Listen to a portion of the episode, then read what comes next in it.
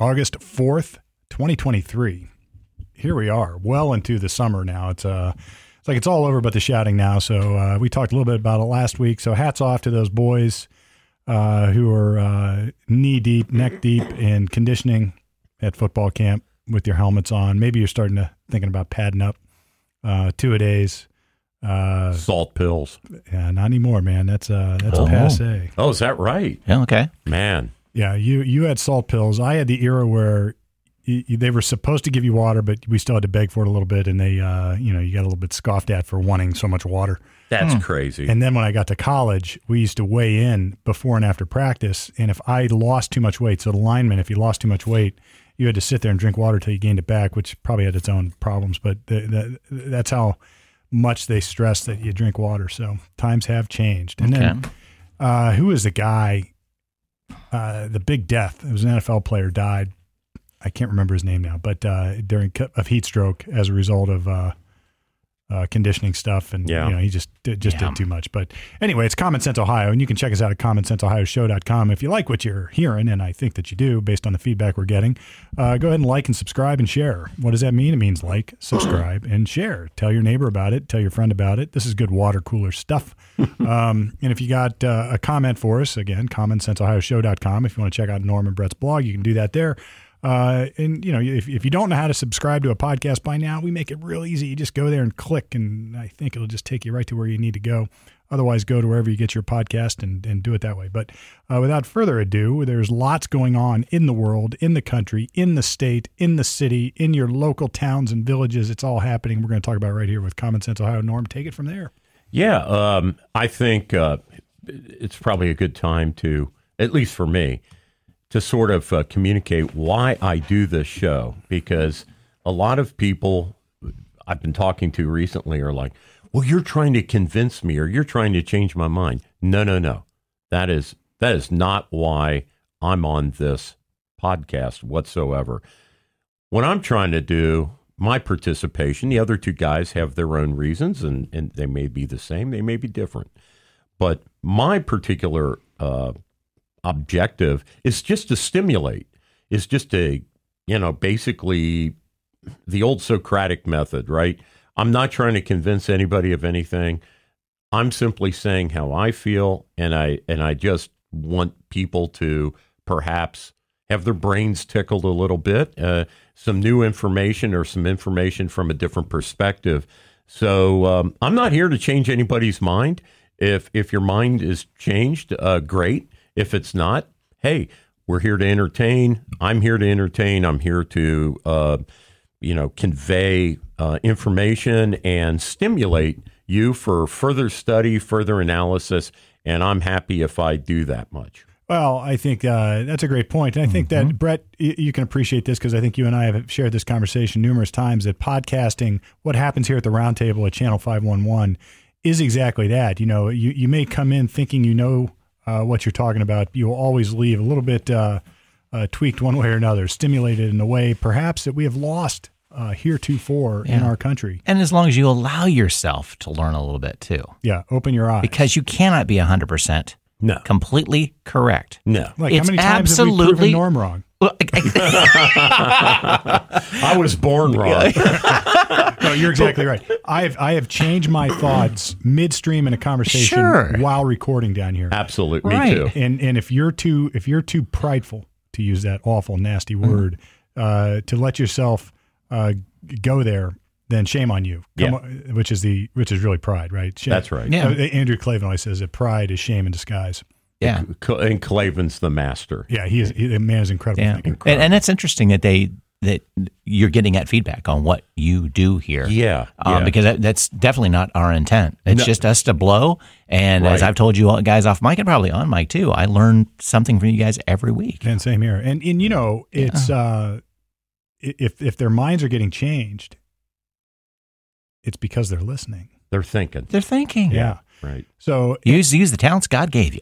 Right. Yeah. and, and as a trial lawyer, I will say one more thing and then I'll shut up about it. As a trial lawyer, since I've started podcasting and having these sort of long form discussions down here in the studio, it has sharpened my abilities in a courtroom tenfold because it forces, uh, you know, I, there, there's this notion, I've thought a lot about this. If like wh- when we think, it, it's like you're only getting about half the benefit that you would if you think and talk at the same time. Because if you can verbalize your thoughts, that means you have to force yourself to think through it enough to organize it.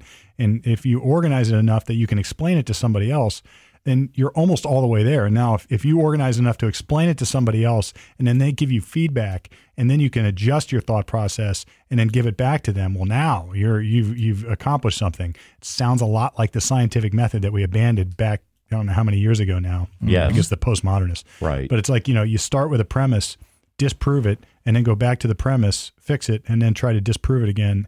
And then it constantly hones. We're never right here. We're only on a journey towards common sense. We're gathering data. You know, it's kind of like the current discussion about uh, the climate. You know, it's hot in the summer. There's this really bright round thing up in the sky that we see, you know, half of the 24 hour period.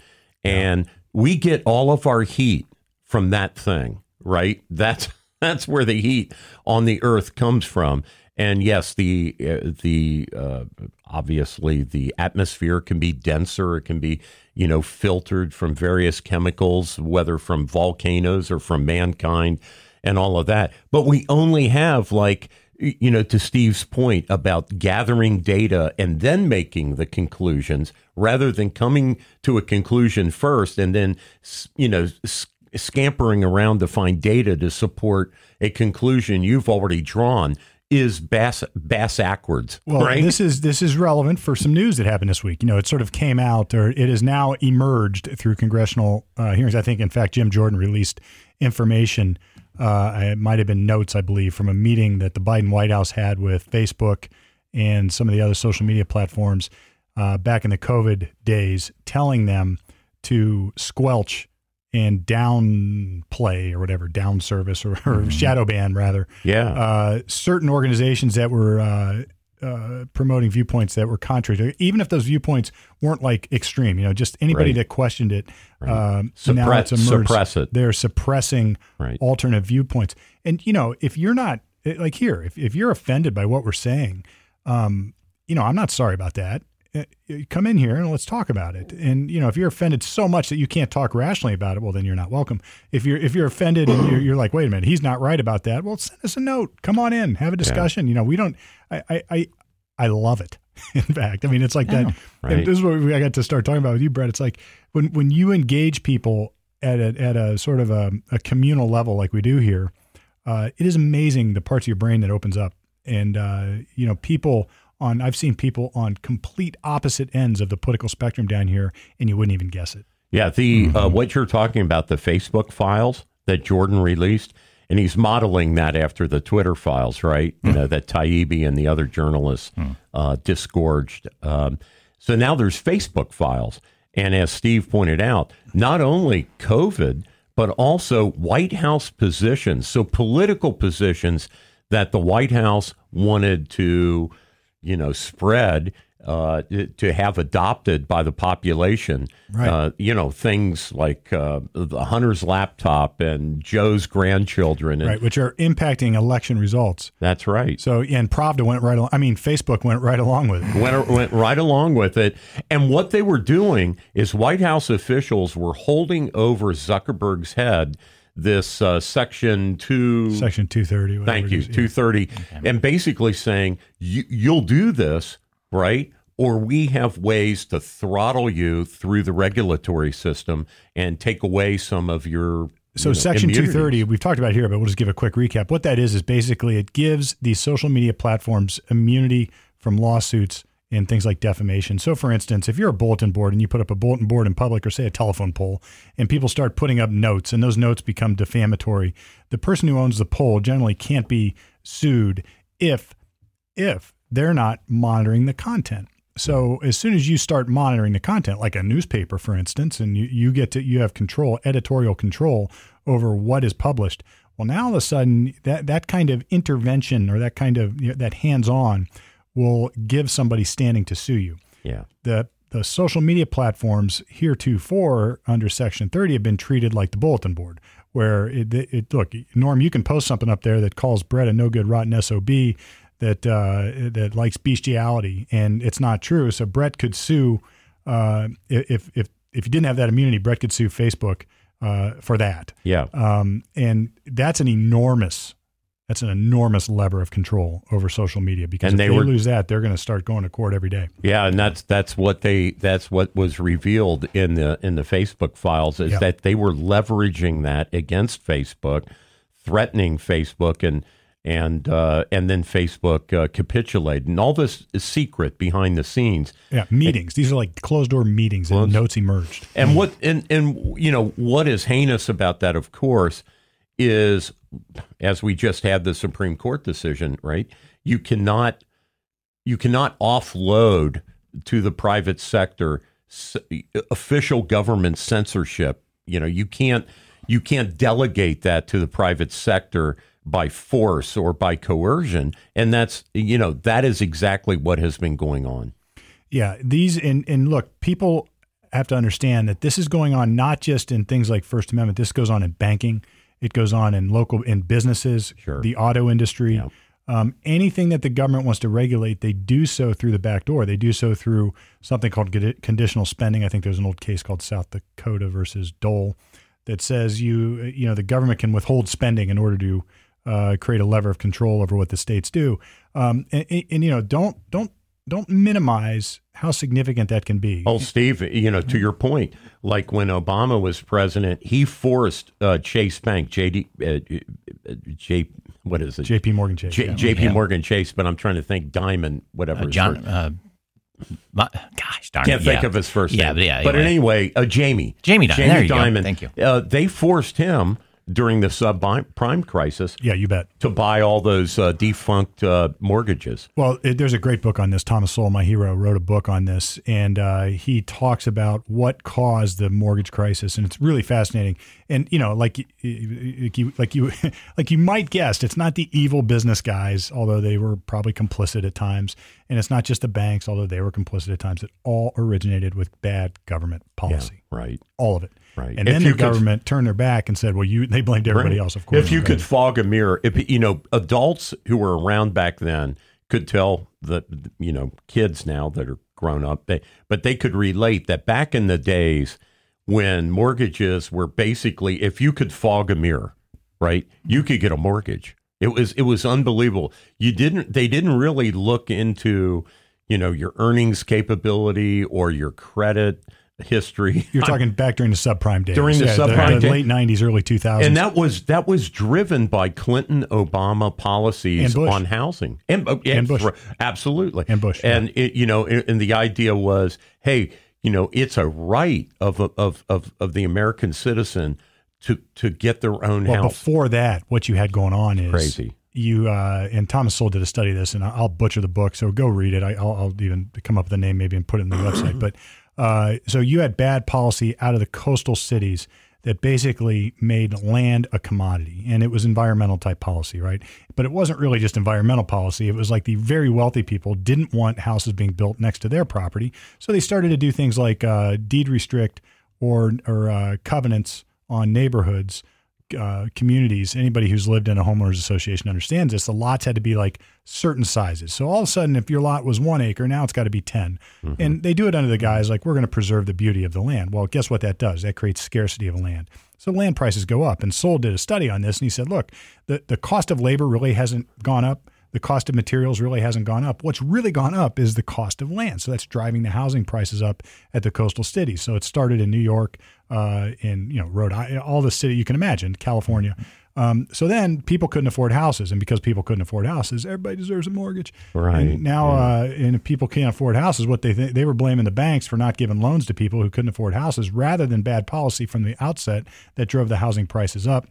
Uh, supported by the government, by the way, under Yeah. the guise of environmental protection. And you know, you could say that's a good cause, but at least say that's why it happened. yeah these uh, mortgages were backed by Fannie Mae Freddie Mac And then all Congress, half of Congress was was working on the board of Freddie Mae and Right. Freddie Mac. Like their spouses and cousins and uncles were getting great mortgages. Yeah. I mean, it was so corrupt. That's right. It, and and these the movies about all this and the popular culture about all this would lead you to think it was bankers. You know that they were they they were the fraudsters. They were only half of this. They they they did their part They did their part. not until well into the game, you know, because there was a thing, you know, there was a thing that the private sector came up with the 30 year fixed mortgage. And I don't know the full history of this, but I know this is that to get a 30 year fixed mor- mortgage used to mean something. It used Yeah. to mean that you had a Yeah. stable job That's right. that you had the ability to pay it back. You had good credit history.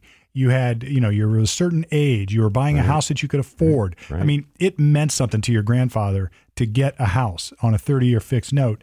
And it meant, you know, it was the life mortgage, you know, it was the gauge of your life. You would, you would pay it back over your life and you'd own your house. And it was on the bank. I- Like it wasn't federally That's backed right. The banks came up with it to protect themselves. to protect themselves. Right. They did underwriting. They did their research. They didn't give people loans who couldn't pay them back. And you know, the, the government turned around and said, "Well, that's got that's discriminatory because there's certain races that aren't getting loans, or certain classes of people that can't get loans." And you know, it, it, if you not everybody should have a loan because not everybody's capable of paying it back. Right. and that's why they were subprime. They they were they were mortgages given to people that the banks and anybody rational looking at at that applicant doesn't matter their color or gender or anything. Just looking at the numbers. If you're just doing the math and you're looking at that person's credit history and you're and you're just making a scientific conclusion, oh yeah, the likelihood of this particular person paying back this mortgage is maybe 5%. I mean, they're they're going to default. I remember back in those days on the phone. I remember the I remember where I was sitting, and I remember the phone call. I can't remember the guy's name, but he was a mortgage hustler. Yeah. And I was I I had remodeled a house here in Columbus, and I was looking to get a loan, and he lent me. You know, back in those days, it was like a, it was a jumbo at three hundred thousand plus. They lent me like three hundred thousand plus, interest only, on a telephone call It was crazy, man. on man. a telephone call. Yeah. And, And that was some papers I had to sign and authorize, but Right. you know, maybe a tax return and a telephone call, and that was it. No underwriting whatsoever. Right. And I remember thinking at the time, man, interest only. If I do that and I actually pay it like it's a third, I, what I did is in my head I amortized over mm-hmm. thirty, and I paid the thirty year payment. So I was treating it like that, but my it was mm-hmm. I was getting you know I paid it off quickly. Well, Steve, they had companies, you know, to to you know to ping off of your story. They had companies with names like Rocket Mortgage, and the whole point was you could be online, you could fire up their app, be online, and get a mortgage like a rocket, right? Like in five minutes, no paper loans, a hundred thousand bucks in five minutes based on your signature. no income verification, no nothing. Now was fast forward in 2010, 2011, I bought a condo um, after my life changed. Lots of us have had our life changes through divorce, but that happened to me. And I bought a little. I bought a little condo, and the condo was like uh, you know, a hundred thousand. yeah, and I to get that loan, which frankly I could have like I, I, I could have liquidated a retirement account or something and paid a good chunk of it, but just to get a thirty year fixed on my condo at that time, it took it took two months right. of underwriting to It get went from one extreme to the other. and it was insane. And, And I- that, now I'm hearing Steve It's like back. For yeah for people that want to try to get a loan now, it's very difficult. yeah, it, it's it's a it- I'm dealing with it right now on a commercial loan, and it's uh it's That's crazy. hard. Yeah, it's crazy. very hard. Yeah. All right, we've we've Well, um, hey, uh, I think we got to talk a little bit about the J6 indictments on Trump. I, I, I'm fascinated by two legal experts, both of whom I really respect. So, Jonathan Turley, law professor, very renowned, uh, liberal guy. Uh, he says that basically the four indictments, uh, which were, uh, you know, Trump pled not guilty to yesterday uh, in federal court, he says those four indictments are essentially First Amendment cases. That um, you know, it, it, in his legal analysis, even though the indictments themselves say no, it's not about the First Amendment. Turley says yes, it is because at the end of the day, you are to drill into Donald Trump's head and figure out did he really believe the election was subject to machinations and and voting uh, violations and election law um, uh, violations and and basically fraud in the in the uh, voting process, and yet. On the other hand, Trump's own attorney general at the time, Bill Barr, says no, no, no, no. It's not a first. it- it- That's not a valid defense for Trump. So um, I'm fascinated by both things are true. I think both things are true. It reminds me, you know, it, uh, people know I love the classics, but uh, if anybody who's ever read Shakespeare has, has and maybe Ju- Julius Caesar, there are two funeral speeches, one by Mark Antony. I think it's Mark Antony's funeral speech where he says, I have not come here to praise Caesar, I've come to bury him. And then he goes on and praises Caesar for the next 15 minutes. Um, you know, I don't need to tell you how great he was. I don't need to tell you that he did this. I don't need to tell you all this stuff. You know, you guys know all that. And I've used that technique in a courtroom many times. You know, it's like, I don't need to tell you what makes people lie. I'm not going to go into that. Yeah. yeah. Right, right, right. Uh, but And that's what this indictment sort of does. It's like it, on its face, it says we respect the First Amendment. You know, these this isn't a First Amendment problem, and we're not going to go to you know we're not prosecuting for things that were said, and then they go on and prosecute for things that were said because.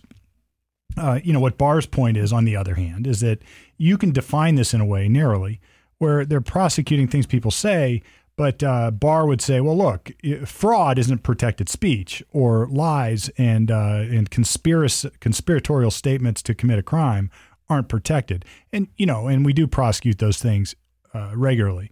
But you know, this is like uh, if Trump thought he was telling the truth here, and if Trump believed that the election, even in good, it doesn't even have to be necessarily in good faith, maybe even just subjectively believed um, that the election was stolen or that there was fraud in the election, and that's that was his platform. You know, you got to protect that speech, and to to criminalize it uh, in the way they did is well. First of all, I, I'm not look. I'm no. I, I haven't done the research, but I would take a guess that nobody has been prosecuted for something similar ever. That this is like ballot stuffing type crime. That people like where people are caught with truckloads of, of ballots. You know, sort of like maybe in Michigan where they ended up in somebody's locker. You know that that might be that's that's what these things are about. It's not like this abstract. You know, let's go let's go fight this election. Right. And then, you know, Trump, I've always said this about this, about the challenges. People say, well, he tried to disenfranchise the entire country. It's like, no, BS. He went to court and he lost. Right? He went to court and he That's lost. Right. Yeah. right. You know, that what would you, what, like, that's, and and you could say he shouldn't have. They were frivolous, and maybe some of them were, maybe some of them weren't. Maybe they jumped the gun. Maybe they were just uh, ideologues who had uh, extreme theories they believed but were wrong. Maybe some of them even didn't believe them. But look, if you're going to impugn lawyers for going to champion causes in court that they don't believe in, then you know you're going to get rid of all the lawyers. Yeah. know, I, I would I would think it'd be uh, you know Another versus- Shakespeare yeah, reference. Yeah, First kill all the lawyers. There you go. Yeah, exactly. Uh, Rather than go after what he says, why not go after which they are though after actions? Yeah, Right. What did he? Okay, he said this publicly, but he Yeah. did this though. He did this. He did, and it's and, and we've talked about those. Yeah. Right. You know that he did, and, and then let's let's look at the, the, the value of those actions versus words, What? What? and and say if were the actions Trump's wrong. yeah. The problem, though, and politically indictable. Speaking, yes, and the problem, politically speaking, though, is going to be this is an indictment in D.C. And this is one of those where it matters where your jury pool is coming from big because time. Yeah. Yeah. you know if you put 12 folks in the box that hate Trump, he's going to get convicted. He'll get convicted of of you know whatever. They Yeah, don't care. Right. Uh, and I've been in situations like that uh, several times in, in a courtroom where you just know that you've got a good defense, but it ain't going to work where you are. And we talked about this a little bit with Derek Chauvin last week or a couple Yeah. weeks ago about his appeal. That you know this is one of those where that matters. Like if you indict the same case in Ohio or in um, you know pick a different state. Well, well, well, like the doc, the documents case down in Miami, right? That's a perfect example. Yeah, that that might get different play down there. That's right. And then, you know, the other thing that offends me, not even irrespective of whether it's Trump or whoever, is you get this AUSA up there on his pulpit slamming down his fist saying, We demand a speedy trial. And we want fast justice after they investigated for what, two, two and a half years. Yeah. Um, and shame on him for that. You know, Norm, you and I have actually debated about this a little bit about Yeah. what kind of time it takes to put together a meaningful criminal defense. Like we on the criminal defense side don't have an FBI. We don't have like hundreds of staffers to say, hey, look, hey, can you go dissect all these statements and, and get them organized for me? Like, no, that, that falls on us. And at the same time, on the private sector, we have other cases too.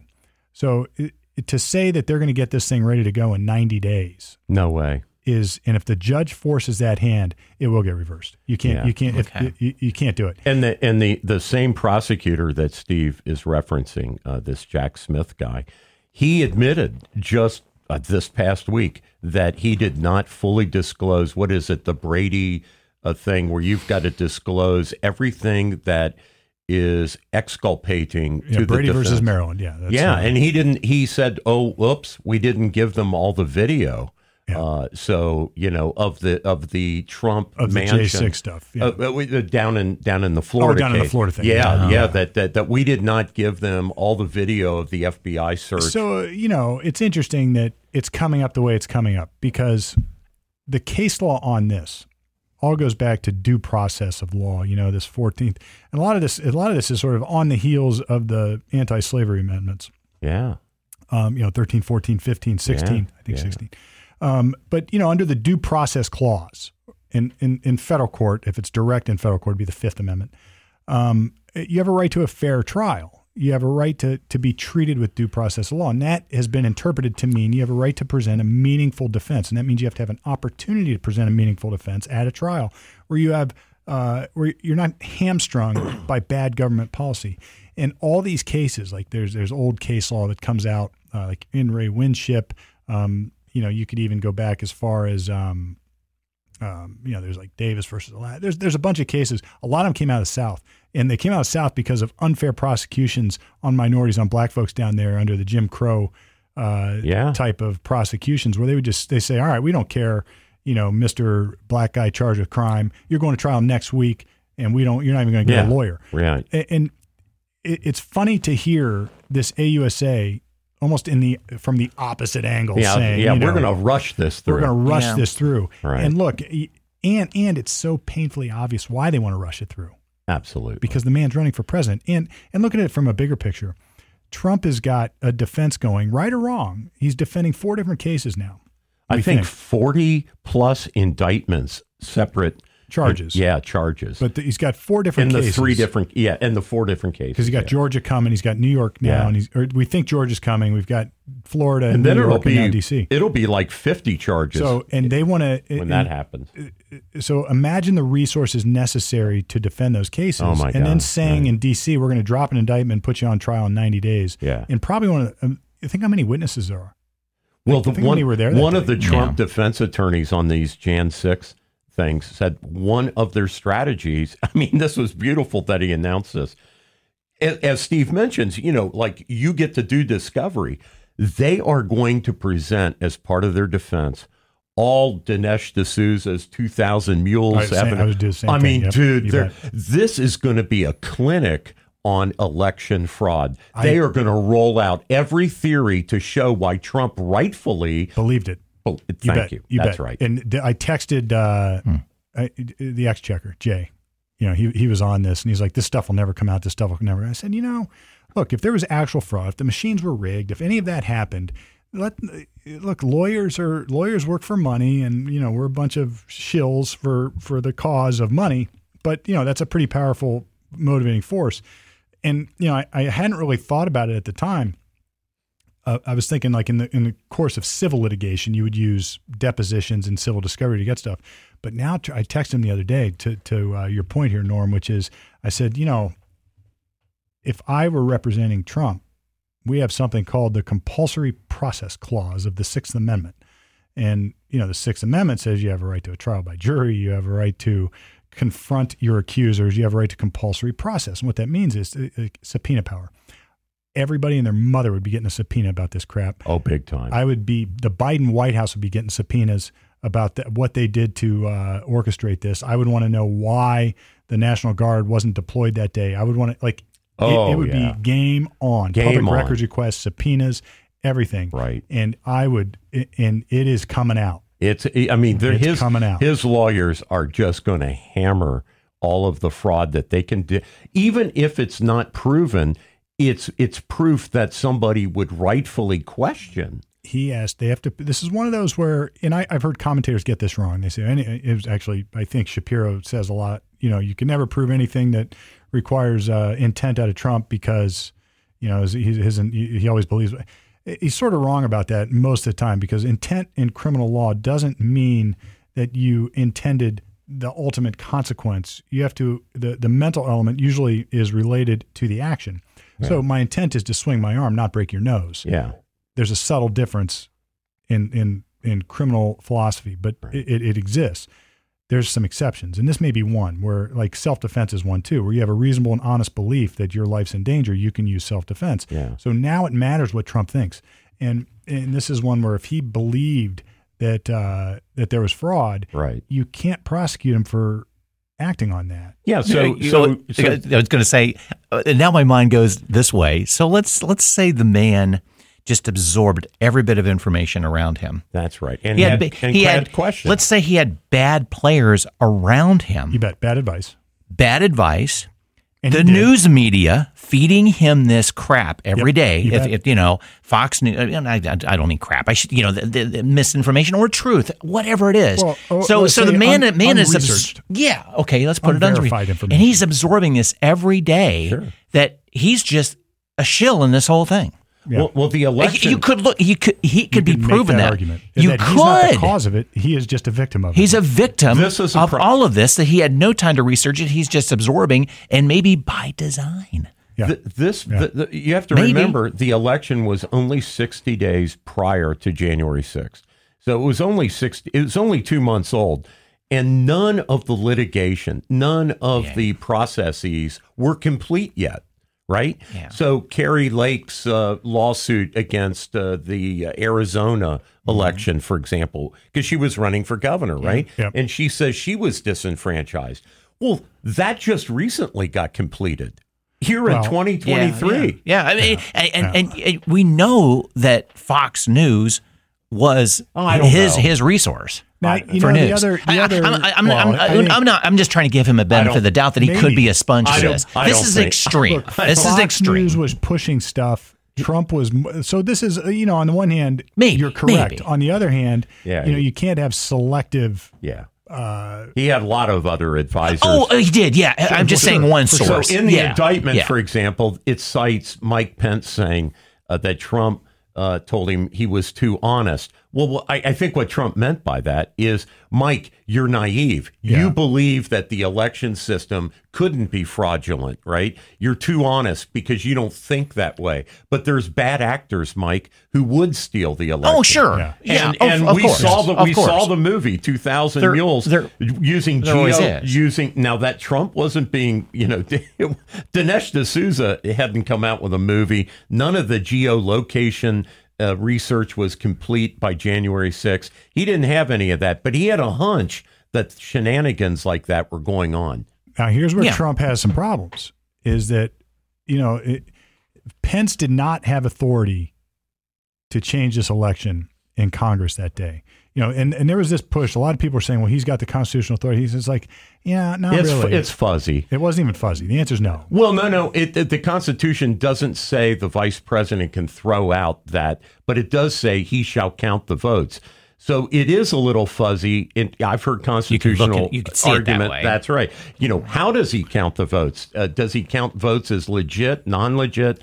Uh, It's it- it's a that That they're was a stretch of the highest order to think to, to put it on Pence, and he's still doing it. He's still putting on Pence, and Pence is they're they're at odds on this still today. I Well, think. I, I, I've heard, I've heard. Hey, I'm not, and I'm not taking a side on this argument. I've just heard it argued both ways by constitutional scholars. but my Oh, really? point is, my point is this: if you even if you have it that way, how long ago was it that Biden was signing an executive order at the same time he's saying, "I know I'm not. I know this is going to get reversed. I can't do this. This I, this is again, Yeah, this is right. unconstitutional. I'm just going to do it anyway and let them reverse it." You know, it's like Biden is doing the same thing, and uh, it's not a what about ism. The point is, is that you, it, the point is the selectiveness of this. Well, you do- so you, you and do the hypocrisy of it is so obvious. And mm. people don't remember back in 2016 when Hillary lost to Trump, Well, plus that, right? right? That there were Democrats calling for the electors to violate their pledge and their promise And to some vote. did. That's right. So the very thing that Trump was asking electors to do, change their votes, right? This so-called conspiracy, it was okay when the Democrats did it. Well, and we spent four years or three and a half years. Was it three and a half of the Russia hoax, where the there was this allegation of Russian collusion with Right. Trump, and it's like it was complete utter nonsense. But in the election, BS. but in the election, in the election context, which is what this So January you're 6th correct. The the they So did you- not want to certify the electoral college. So Al had- Al Gore took his argument all the way to the Supreme Court. Hillary and uh, Stacey Abrams never conceded their two elections, right? The the governorship of Georgia and Hillary running for president. She never conceded. Her books say the election was stolen from her. Yep. You know, eh, basically all the same verbiage that Trump used, they used, but it somehow it doesn't they count. turn around and prosecute Trump for it. This is a bad look. You know, this is a really bad look, and you know, I fear that Trump is is is in danger in D.C. on this one. yeah. And uh, because it's DC. Yeah. and uh, you know we'll see how it plays We'll out. see but how it plays it's, out. Um, we're on a path of almost certain destruction if this doesn't change. So You know, so if, we can prosecute our political enemies, so we got problems. So bouncing off this, another January sixth um, story that it this doesn't involve Trump, but yesterday, i- i- part of an interview released. Uh, now this was aired, or this was not. This was a an interview that Tucker Carlson had done with the then police chief of the Capitol Police, a man named Steven Sund. So he was the chief of the Capitol Police on January 6th. He resigned on January 7th, the mm-hmm. next day. This is an interview that he did with Tucker that Fox refused to air, and it is now leaking out bit by bit. One of the things he says in the interview to Tucker, this just blows the lid off of the whole thing. He is questioning. He he he doesn't say he doesn't come to a conclusion, but he is questioning this police chief, Steven why when he requested things like intelligence before January 6th. He wanted the National Guard on station. He wanted information from the CIA, NSA, FBI, all the three letter agencies. Is, is there any credible uh, threat? Do you have any intel about possible attacks, riots, organized mayhem on January 6th? Oh no! Around the ring, around the table, the big conference table, he got no, no, no, no, no, no, no, no, no. We have no intel. It turns out now that they had a shit ton of intel, right? So he is asking, as the police chief of the Capitol Police, who who were blamed, right, for mm-hmm. not handling the riot correctly because they opened doors, they let people in, they did what they had to do to try to keep the violence to a minimum. So he he resigned the next day. And now he's questioning, well, wait a minute, it's come out now. Here we are 2 years plus later. All this intel they had, but they didn't want me to act on it. They didn't want to take action. Is that because they wanted a riot? You know, I mean, is, was it a conspiracy to have violence happen on January 6th? That's what the police chief of the Capitol Police is now asking. That's huge. That's Yeah. huge. And if you don't think if you don't think that's going to be used in this trial coming up, you know, you're Yeah. you're but, insane. but but that's against Trump though. no, that's not Because if he no, knew- Nancy Pelosi was in charge of Oh. the Capitol. Pelosi no. was in Oh, charge oh, of oh, oh okay, okay. I missed No, a no, step. I wrong, missed a- wrong, wrong. I missed a step. No, no, no, I it- missed a step. it may have come from Okay. the White House a request to have the National Guard. I can't remember. It I thought there Yeah. was. That's At least right. we've talked about that That's here, right. and I'm trying to remember. And all the Yeah. experts said, no, no, no, we got this handled. yeah, DC police have this handled, Yeah. and you know, I I have a saying that, that it's not my saying, but uh, you hear it all the times. Like, don't attribute it to malintent, which you can explain with gross incompetence. But this one sort of stretches the bounds out a little bit. You sort of wonder. It's like, hold on a second. Yeah. You, you know that January 6th is going to happen. Why on earth would you not deploy Right. the army. Right. You know, it's like now the other side's going to say, well, wait a minute. You know, we don't want to have a military state. We don't want to have uh, that kind of security. But it, I think if they felt, I think there's there's an easy world you could create that they would have had those people deployed, and all you have to do is look on January 7 when they put a fence up around the White House. and and, and for that most of that year military. had a fence Right. if they still do. Right. So Well- then it's okay to have a Yeah. Look right. at look at all of the spinning and all of the exploitation of the riot on January 6th that they got out of it.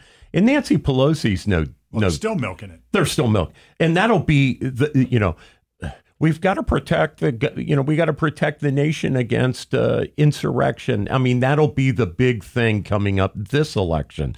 That's going to be, you know, we got to protect democracy, right, against the Proud Boys and against, you know, right. So they're going to milk this thing even more this coming election. And to think that Nancy Pelosi couldn't think a couple steps ahead like a chess player, like if we don't have really tight policing on January 6th, these Trump people are so pissed off about the election, I'm pretty sure they're going to do something stupid. And they did. And she knew that they would.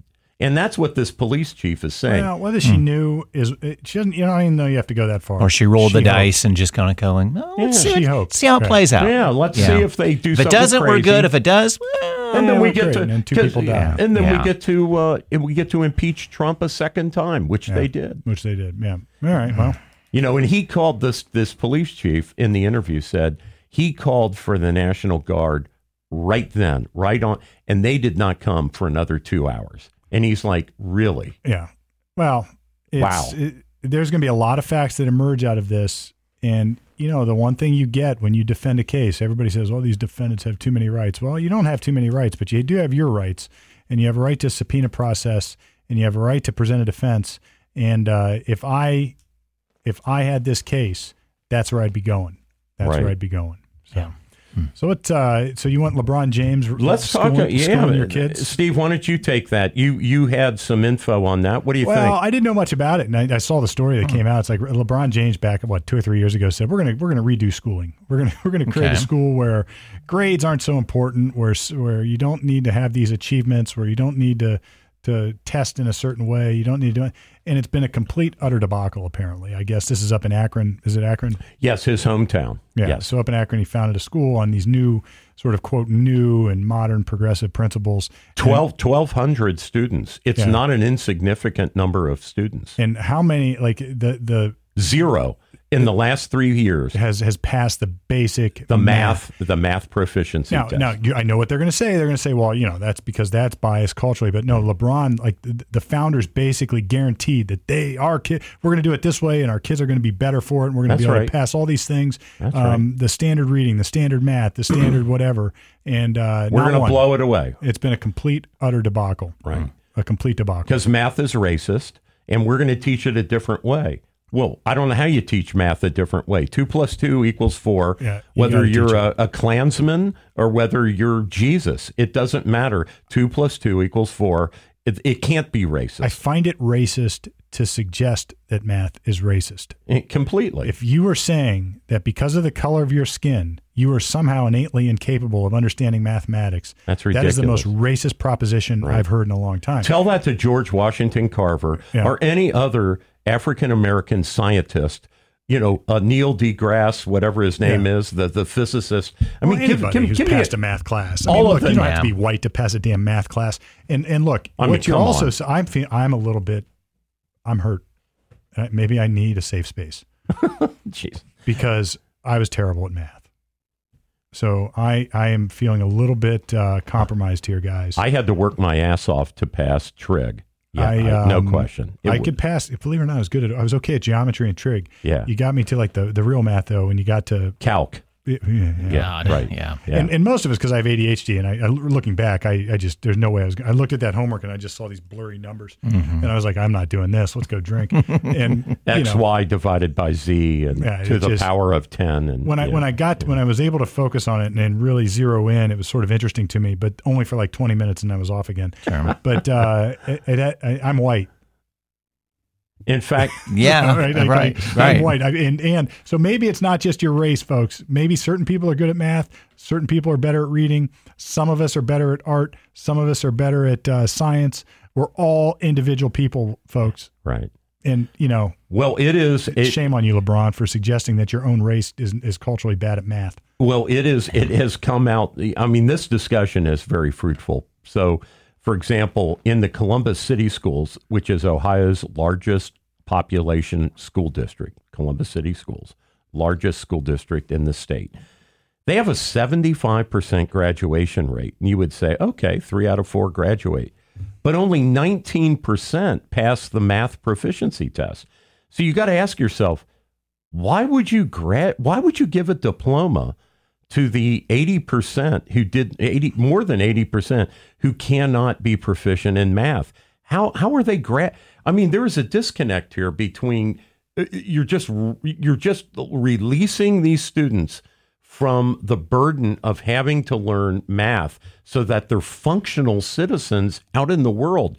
You are disenfranchising those, you're robbing those students of something they need to know that their Ohio Constitution provides that there be an adequate education of every child in Ohio.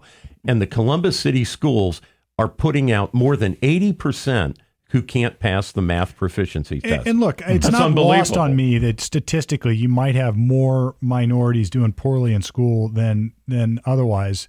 And to me, it just I can't accept that's because of their race. I th- you know It's there- not. there's something else going on, and it's not because of the way it's being taught. Actually, it might be because of the way it's being taught, but it, Well, it's- it could be all be it can be the atmosphere too. So But that, it's just like home, there, exactly environment. Well, and just like you said too, how much concentration it takes to do math for some people, a lot of people. Yep. And if you don't have the atmosphere, the culture to be able to focus on math for let's say 20 minutes, Yeah. you're not ever going to pass a math proficiency test because you can't you, can't can't, do it because it, it takes a lot of brain power for math. It just does. I was just talking to my uh, my youngest son, who's now sixteen, and uh, you know we were talking, looking back. He's like, "What What did Dad do for me?"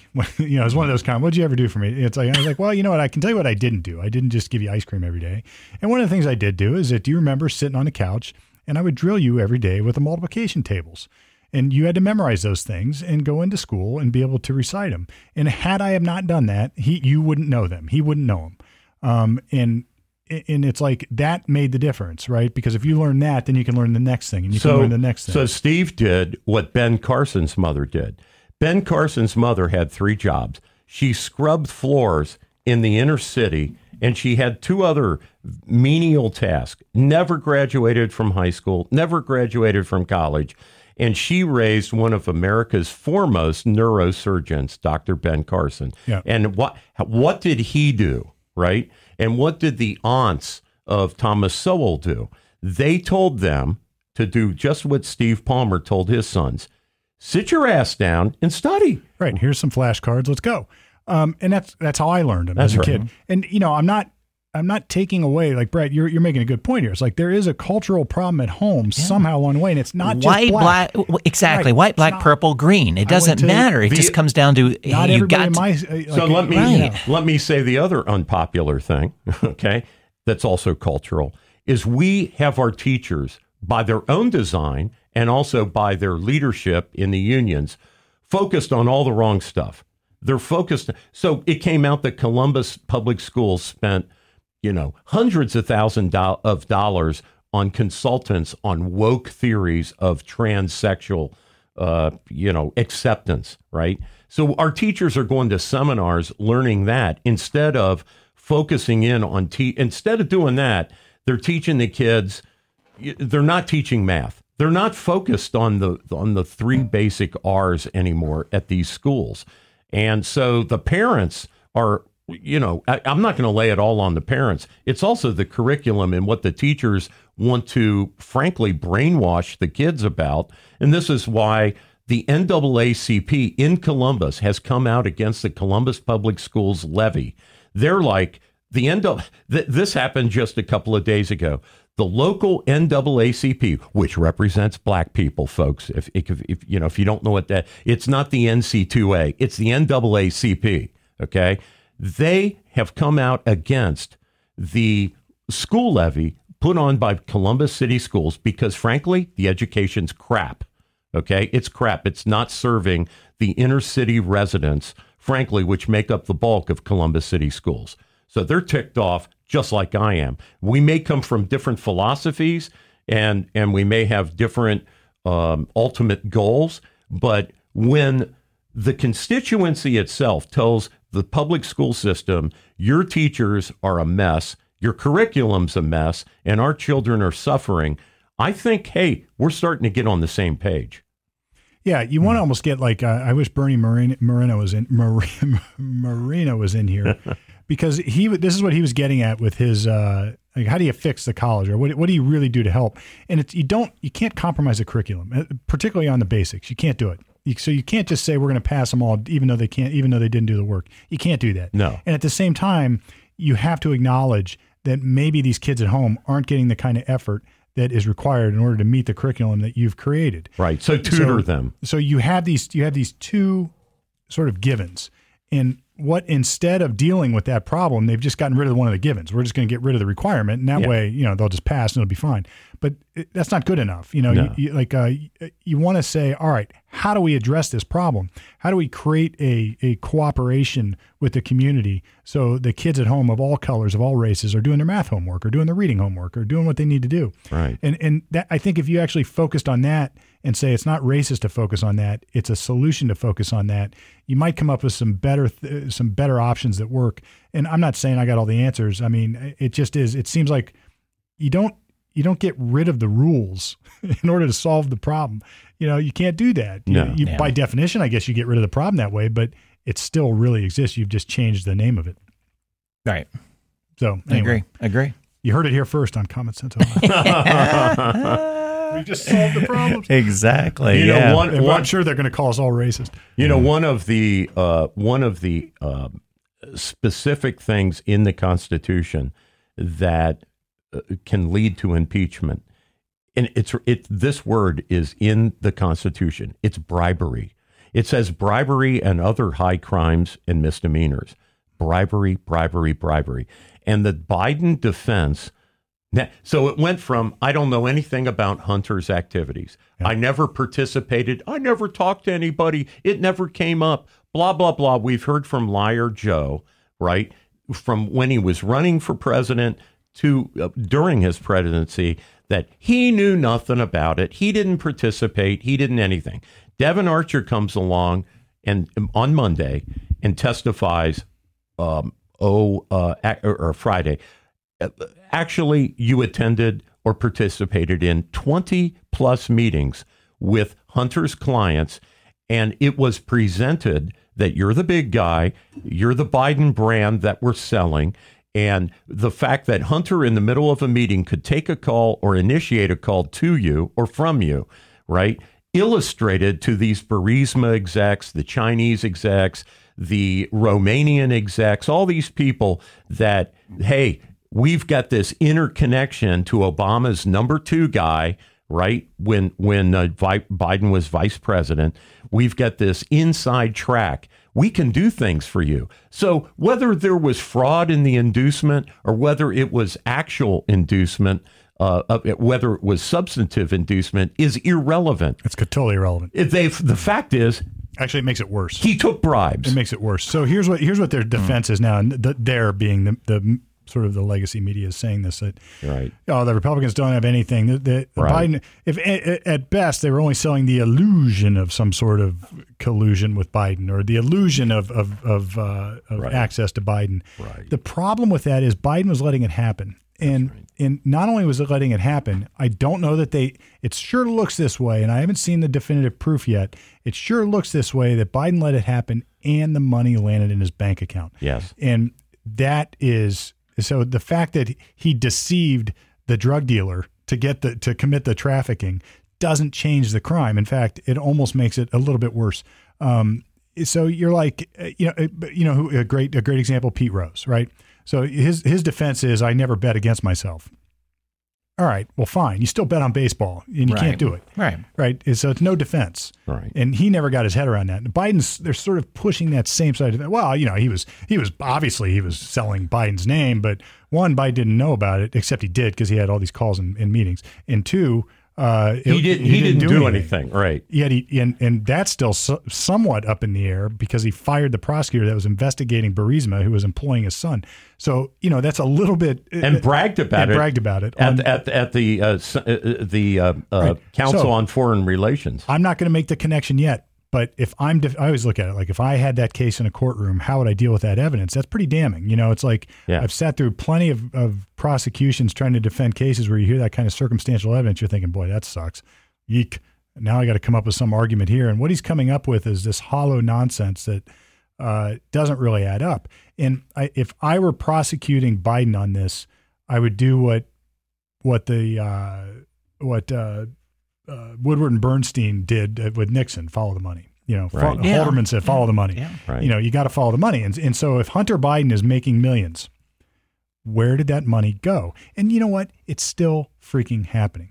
So I'm sure Brett, you'd like to have one of Hunter Biden's finger paint finger paintings in, in Sure, your, come in your on, house. right, right next to So- the gorilla finger painting and the, and the elephant nose painting. You Yeah, know, and yeah. Hunter Biden's artwork landing Uh, yeah. getting purchased by people who end up with positions under Biden. It's Yeah. it's it's lunacy. It's Right. lunacy. And, and Yeah. how is like I, I look I you know say call it what you will at, at, at the best case scenario if you follow that defense it's we call that money laundering. Uh, the worst you know the worst is you're you're taking a bribe, and I, I think th- again it's the hypocrisy of this. I always the other thing I always like to do is like all right if I if this were Trump how would it be handled? Like what would they say if it were Trump? you know, It- Sure. it's uh, I mean, they have they have Hunter. uh, I mean, they have him saying, and they've got Biden co-located with him, saying, "Hey, I'm sitting right next to right next to him. my father." So you got ten minutes to get this done. Right? You know, right, It's Mr. Chinese guy. I need this bribe paid like right now. I'm waiting. If it's not done by the end of business today, deals off. We're not going to represent you. I mean, if that isn't participating in a bribery scheme, I don't know Well, what is. and he's got text to his, I think his, it was his daughter who said, "Look, I've taken care of the family forever. Now it's your turn. You know, until you do that, you know, it just is. Um, the whole thing stinks, and it's always bugged me. I've said it. If you go all the way back to early, early lawyer talks, it always I say say the same thing. How are these people millionaires? Like, Right. how are these people millionaires? Right. And and here, if it turns out that Biden is a millionaire, he's got three houses, one in the you know on the coast where it costs more than anything. Uh, I, I'd like to know how he got that house. Well, Comer, the guy looking into this for Jim and Jim Jordan, they're now, now up to an estimated 50 million in bribes. And they say basically, since they only know a piece of this, it could be as much as a 100 million. Yeah, I, there's one guy I would not want crawling on my backside, and that'd be Jim Jordan. I mean, he just is. Uh, he just he just does it sort of relentlessly. Well, and this this this uh, this uh, hunting hunting coon dog of a congressman, uh, James Comer. I mean, he Yeah. he has his teeth in Biden's you know butt. Yeah. It is interesting to me that the first impeachment of Trump was because he made a phone call about this very matter about uh, to, to, to Zelensky a congratulatory, hey, glad you won your election. You're the new prime minister of Ukraine. And by the way, I certainly hope you continue to investigate possible bribery by officials here in the United States uh, to sway your government to do different things. yeah, Okay, and because because it, it, Trump was, I guess, uh, I mean, they, they viewed that as, oh, you are you are uh, you are asking for an investigation of your potential uh, op- opponent in the upcoming presidential election. That's wrong, right? Look, it- well, what is this? Yeah, what no. is this that you're doing to Trump? it is. Uh, I guess the, the point you're you're making the point I'm trying to make, which is if this is reversed, this would be the biggest case since you know the the Lindbergh kidnapping. And they impeached Trump for asking them to look into it. Yes, yeah. He didn't Right. say Yeah. find Biden What- guilty. What's more he offensive said to me, look though, into it. the most offensive to me though is like circling this back to some of the point where we started is that this story was intentionally squelched when it emerged before the 2020 election when the when the laptop emerged Right. this the laptop is like the the the Rosetta Watergate Stone. break-in you know it's yeah. like if you Mm-hmm. it's like that would be like in back then Nixon saying uh, and all the media saying don't look into this it's all a fraud it didn't really happen these people didn't you know and, Yeah. and, and squelching the story before the election you know it's like So Christopher Wray, in his testimony to Jim Jordan, he said in 2019, right? They knew that that was legitimate. It was his laptop. yeah So they so the FBI knew it, and they withheld that information during the campaign. yeah that's so ah, man it, it, That's manipulation. it just it, it this is like what you hear in, in third world countries with corrupt governments you know? It's like this is the kind of stuff you hear. It's like it's it's This scary is stuff. This is General Noriega. and if biden can do it folks trump can do it. If trump can do it the next president can do it. And if the next president can do it it's probably too late because now the country's down the tubes Yeah. with corrupt elections. It's like you can't tolerate this the truth has to come, it has to emerge. The public deserved to know if the media wanted to break the story. The public deserved to know what the hell was going on with that laptop. Would it have influenced votes? I have no idea. I have no idea if everybody knew about Biden's uh, involvement with Hunter Biden or if this comes out. Maybe, maybe not. It might not have changed anything. But the fact that it got squelched intentionally makes you wonder. Now it's like, oh, you know, what? That's where the conspiracies grow. Well, if the American people, up until recently, always believed the IRS, the FBI called balls and strikes, right? They mm-hmm. didn't call balls and strikes depending on your political party. We had faith that they were, you know, regardless of how they voted, right? Personally, in their own lives, that if you got audited or if you were pursued or you're subject to a subpoena, that that was done in a dispassionate, you know, unpolitical way. Yeah, and, and this, the American public now has lost faith. This this yeah. this, this, is sort this of emerged. I'm not going to say it started because I don't I can't say that for sure, but this emerged in very obvious part uh, during the Obama years when he started to sick the IRS on on uh, conservative organizations when uh, and deny sudden, them uh, uh, nonprofit nonprofits. But then there was other there's a and auditing them. Yes. Anybody who's interested, go research the Gibson Guitar Factory. There, there's an interesting yes. story there about. We can talk about it at a different time. But uh, Gibson took a little bit of uh, took it on the chin, but uh, go go research that and get the truth behind that story.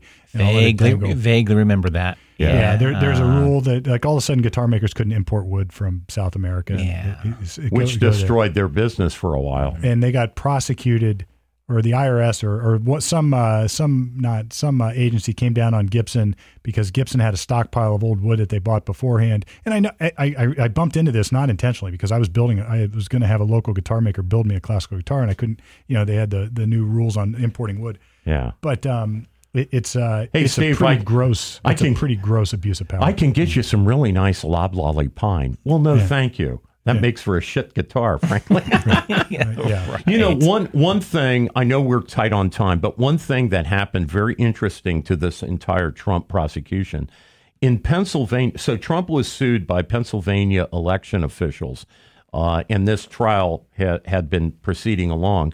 They just uh, the, the judge in Pennsylvania, uh, federal judge, just dismissed a bunch of the charges against Trump on the theory of, of, of executive privilege that while in office, for actions committed by a president in office, short of murder, right? Those kinds of things. Mm-hmm. But basically, executive privilege covers statements, covers even defamation. It covers all the bully pulpit stuff that a president would do while in office. He's allowed to even lie. He's allowed to make up stuff. He's allowed to speculate. He's allowed to do whatever. And they threw out these defamation charges against Trump in Pennsylvania just last week. And that that may factor into this January sixth. You know, uh, as uh, a case. as a constitutional, as studying constitutional law back in law school, you would see these sort of historic cases like the Pentagon Papers. Um, there was another another like the Nixon case. Just interesting stuff. Yeah. Um, and I, I sort of I can envision a time, I hope, where our country's still intact and, and humming along in about 20 or 30 years when a young law student is reading about this cases, these cases that sort of made it up to the U.S. Supreme Court and were decided because it's like an opening. One of the things that always fascinated me or that really drew me in about the legal education was that this notion that, you know, the legal system in our country sort of reflects society and society reflects the legal system. And it's not always one way or another, it's sometimes both at the same time and it's like a it's like this little looking glass into history when you read these cases. Um, and you know go back and read some of these cases and you can sort of put yourself uh, in the moment. Like what was the pentagon papers really all about? And and you know it's it's it still has merit today as we talk about whistleblowers and people mm-hmm. uh, d- d- stealing document you know or uh, leaking documents and, and leaking information. Uh, we're we're trudging we're still on that same ground except now it's with Trump it, it really is. Uh, it's really fascinating, and I think looking forward, hopefully, knock on wood, we still have a system similar to what we should have, and uh, it, these will just be academic debates in 20 or 30 years. Yeah, this will be a course number at some university in 20 years. Yeah. It will be. Oh, the, oh. The Trump cases. I, yeah. let's hope it is. Yeah. It's serious just for just for the, yeah, exactly. Yeah. We got a, a, special election on Tuesday. Make sure you go out and vote. Yes. Yep. Ignore all ads, research, Research what it is. research what it is. Ignore the ads. Right. It's not just about abortion. It's not. It, there's more to it than that. And if, if you're good with that and you're not good, like, Don't don't base it on that because there. And just to go on a little bit on that, you with the with the abortion, it has that what you always say. We well, we got to go do. We got to do something. we got to do something. Yeah. and that's that to me feels that's not a reason for this. It's it, there, this there are a lot of other that. things. There are a lot of, and, and I know I'm the only one, probably the only one at the table. I'm going to vote no. I'm going to publicly say I think you guys are going yes, but I have my reasons, Yep. and and I, your your reasons are valid too. and Norm and I have debated about You're- this yeah. in opposite. I think going back even long before any of this came emerged, where I always say it should be harder to change a constitution than not. You know, it's like the, the, the otherwise you end up using the Constitution as a second General Assembly or a, sep- a separate statutory scheme, and, and it shouldn't be. I, I I hate that. Our Constitution specifies the addresses of where casinos are, or Yeah, you know, it- yeah. to and, me, it's you know, lunacy. and, and well, and, and you know, to that point, and, and so this will be the only fact that I bring that I found that you know, in the history of our uh, revised Constitution back in 1912, there have been 71 proposed amendments. Only 19 have been approved by the general public. Yep. So it's it's a it's you know we're pretty judi- judicious with it, but the General Assembly is going to still continue their you know 51 percent. They've had a boatload. They've had 156 amendments proposed. 108 of them have been approved. The General Assembly has put more amendments on the Constitution than we have. And I- I That's just that- a point. That's just a point. That's just a point to And I think think the. General Assembly's job should not be to amend the Constitution. It should Right. Be, it should be to. they should do, go and be under the 60-40 rule then too. Right. Yeah. So I. you know what's good for the goose is good for the gander. I find it's just it, one point uh, that it's like think about it. I I'm not trying to influence. I just like it's a point to think about. I, I, I. I am going to always vote in favor of making it harder to amend a foundational document than not. And if this is only an incremental step in that direction, so be it. At least it's one step. And I am sorry and I hate it that somehow abortion landed I know. I know. in the middle of this. Mm-hmm. It, it, it, it, it shouldn't have, um, but it did. So that's how it's sort of like when Bernie was, he's like, yeah, you know, it's, it's too bad that that's how it's pitched, but that's what it is. I don't think it's going to pass. I think most people are going to vote no in Ohio. I'm going to vote for it um, for the reasons I said. Yeah. And, and I, I, it's funny because I said this months and months last year, we even before any of this emerged, I, I would say we should not amend the Constitution for this kind of nonsense. I think we were talking about, uh, I forget if it was maybe vape or maybe something. Mm-hmm. Yeah, yeah, You yeah, know, yeah. it yeah. It's like, it, Yeah. it's not a constitutional And- amendment, and- folks. It's a law. and and the state will survive with whatever we decide. yeah, that's not going to take us It, down. it, it's not. No, exactly. take us down. exactly. Exactly. Anyway, uh, well, with that, we're going to wrap it up. It is Common Sense Ohio coming at you right here from Channel 511. And, you know, if you want to be a sponsor, we've got a couple that are lined up. I know I've threatened this. We've got spaces created, and uh, uh, I've got somebody who is uh, going to start very, very soon. If you want to be a sponsor, you can do that too. Just look us up, commonsenseohioshow.com. If you want to talk about something, guess where? commonsenseohioshow.com. Uh, if you want to read Norm Norm's blog, which I highly recommend that you do, and Brett's blog, same. Mine, well, it'd be a quick read, but you can go check that out too. It doesn't exist. Uh, commonsenseohioshow.com, where we are coming at you right from the middle each and every week, at least until